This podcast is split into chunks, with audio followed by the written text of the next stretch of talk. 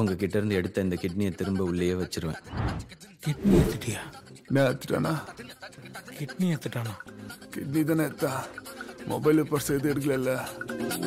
IBC மங்கை viewers எல்லாருக்கும் என்னுடைய அன்பான வணக்கம். இன்னைக்கு வீடியோல நம்ம எதை பத்தி பார்க்க போறோம்னா, நம்ம பெண்கள் எல்லாம் வேக்சிங் பண்ணிட்டு அவங்களோட ஸ்கின்னை ஒழுங்கா மெயின்டைன் பண்ணாம விட்டுருவாங்க. சோ அதனால என்னென்ன ப்ராப்ளம்ஸ் எல்லாம் ஃபேஸ் பண்றாங்கன்றத பத்தி தான் பார்க்க போறோம். நம்மளோட பாடியில உள்ள அன்வான்ட் ஹேர் எல்லாம் ரிமூவ் பண்றதுக்காக நம்ம வேக்சிங் பண்றோம். வேக்சிங் பண்ணதுக்கு அப்புறமா 24ல இருந்து 36 மணி நேரம் வரைக்கும் நம்மளோட ஸ்கின்னுக்கு நம்ம அதிகமா இம்பார்ட்டன்ஸ் கொடுக்கணும். அண்ட் வேக்சிங் பண்ணதுக்கு அப்புறமா அலர்ஜி இல்ல ரெட்னஸ் இருந்தாலோ பாக்டீரியல் இன்ஃபெக்ஷன் இந்த மாதிரி எல்லாம் வராம பாத்துக்கணும். அது மட்டும் இல்லாம வேக்சிங் பண்ணதுக்கு அப்புறமா நம்ம பாடியில அன்வான்ட் ஹேர் growth ஸ்டாப் பண்ற மாதிரி ஏதாவது லோஷன் இருந்தா அப்ளை பண்ணிக்கலாம். இந்த லோஷன் எதுக்கு அப்ளை பண்றாங்கன்னு பாத்தீங்கன்னா, வேக்சிங் அப்புறமா நம்மளோட ஸ்கின்ல இருக்க அழுக்கெல்லாம் நீக்கிறதுக்கு ஹெல்ப் பண்ணும். அது மட்டும் இல்லாம லோஷன் அப்ளை பண்றது எதுக்குன்னு பாத்தீங்கன்னா, நம்மளோட ஸ்கின்ல ஏதாவது அலர்ஜி ரெட்னஸ் இருந்தா அதை அவாய்ட் பண்றதுக்குமே, நம்மளோட ஸ்கின்னை ஹைட்ரேட்டா மெயின்டைன் பண்றதுக்குமே லோஷன் ஹெல்ப்ஃபுல்லா இருக்கும். ரொம்ப இம்பார்ட்டன்ட், வேக்சிங் பண்ணதுக்கு அப்புறமா நம்ம 48 மணி நேரம் சன்லைட்ல போகவே கூடாது. அப்படி நீங்க சன்லைட்ல போற மாதிரி இருந்தீங்கன்னா கண்டிப்பா சன்ஸ்கிரீன் யூஸ் பண்ணணும். பிளஸ் 48 மணி நேரம் நம்ம ஸ்விம் பண்ணக்கூடாது.